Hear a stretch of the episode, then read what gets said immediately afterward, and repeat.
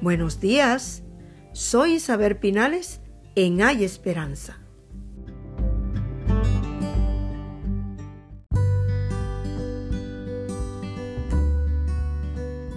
¿Qué periodo de la historia abarca la Biblia?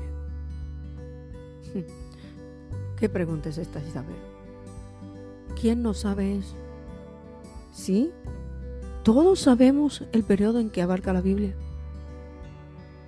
Podría que haber un número de personas que sí lo sabe porque investiga, porque se preocupa por conocer la palabra de Dios. Pero hay un gran número que aún teniendo la Biblia en las manos, no lo sabe, no se preocupa, no se interesa, no investiga, no escudriña. Y el periodo de la historia de la Biblia es importante porque así podemos comprender los acontecimientos y las cosas como han sucedido. Pero mayormente estamos dispuestos a que alguien nos lo cuente.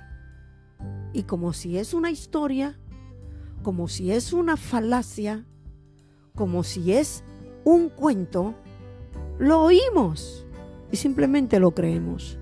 Pero cuando nos toca decir algo, solamente sabemos decir, me dijeron, me contaron.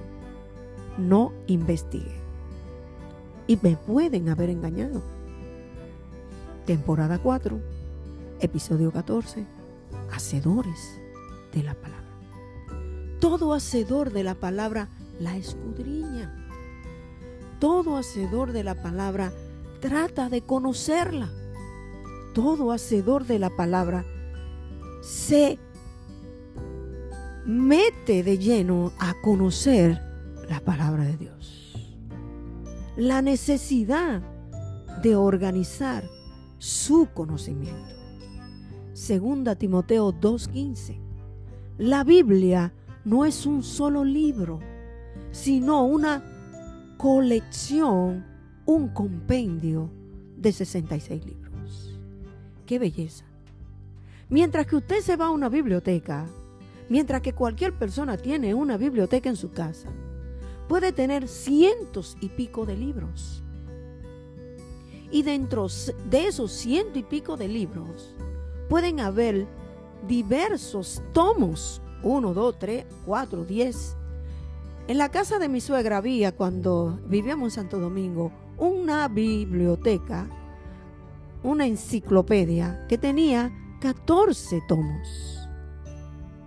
Pero cada libro era separado. Mientras que aquí tenemos 66 libros en un solo libro. ¿Y quién puede hacer eso? El creador. En verdad es mucha información. La Biblia tiene su propia organización.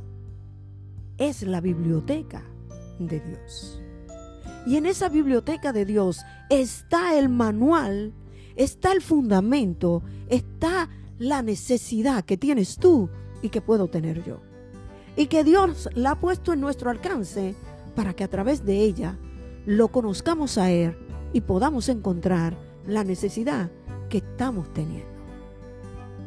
Esta colección de libros se divide en el Antiguo y en el Nuevo Testamento. El Antiguo tiene 39 libros y el Nuevo Testamento tiene 27 libros. Escrita por más de 40 hombres con diversidad de pensamientos en tres lenguas, hebreo, arameo y griego.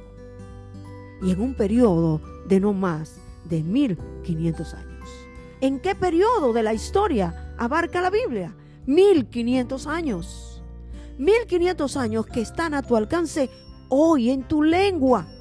Porque han habido traductores que han pasado del arameo, del griego y del hebreo a tu lengua natal. Para que tú puedas tener a tu alcance esta bendita y gloriosa palabra de Dios todas sus historias y periodos particulares están conectados con el plan para que tú conozcas al dueño del plan que ha trazado cronológicamente para ti. Gálatas 4:4, Marcos 1, 14 15. El Señor ha trazado todo este plan para que tú lo tengas a tu alcance, para que le conozcas y para que así nadie te engañe. ¿Qué tan ordenado tiene usted en su mente la información que puede usted encontrar en la Biblia? ¿De qué manera puede usted decir que tiene un ordenamiento grupal de esos 66 libros en su mente?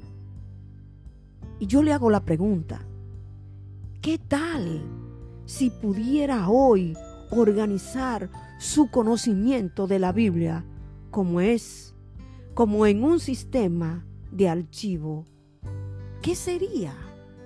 ¿Qué bendición sería que nosotros pudiésemos almacenar organizadamente todo el contenido que aprendemos de la Biblia y ponerlo por práctica en nuestra vida? porque lo hemos organizado y lo hemos archivado de manera que no importa lo que venga a nuestra vida, lo que nos traiga las personas a nuestra vida, nosotros vamos a darnos cuenta lo que es verdad y lo que es mentira. Dios te bendiga. Y el Señor te dice, tú decides si me conoces o quieres que te engañen con hermosas y vanas palabrerías.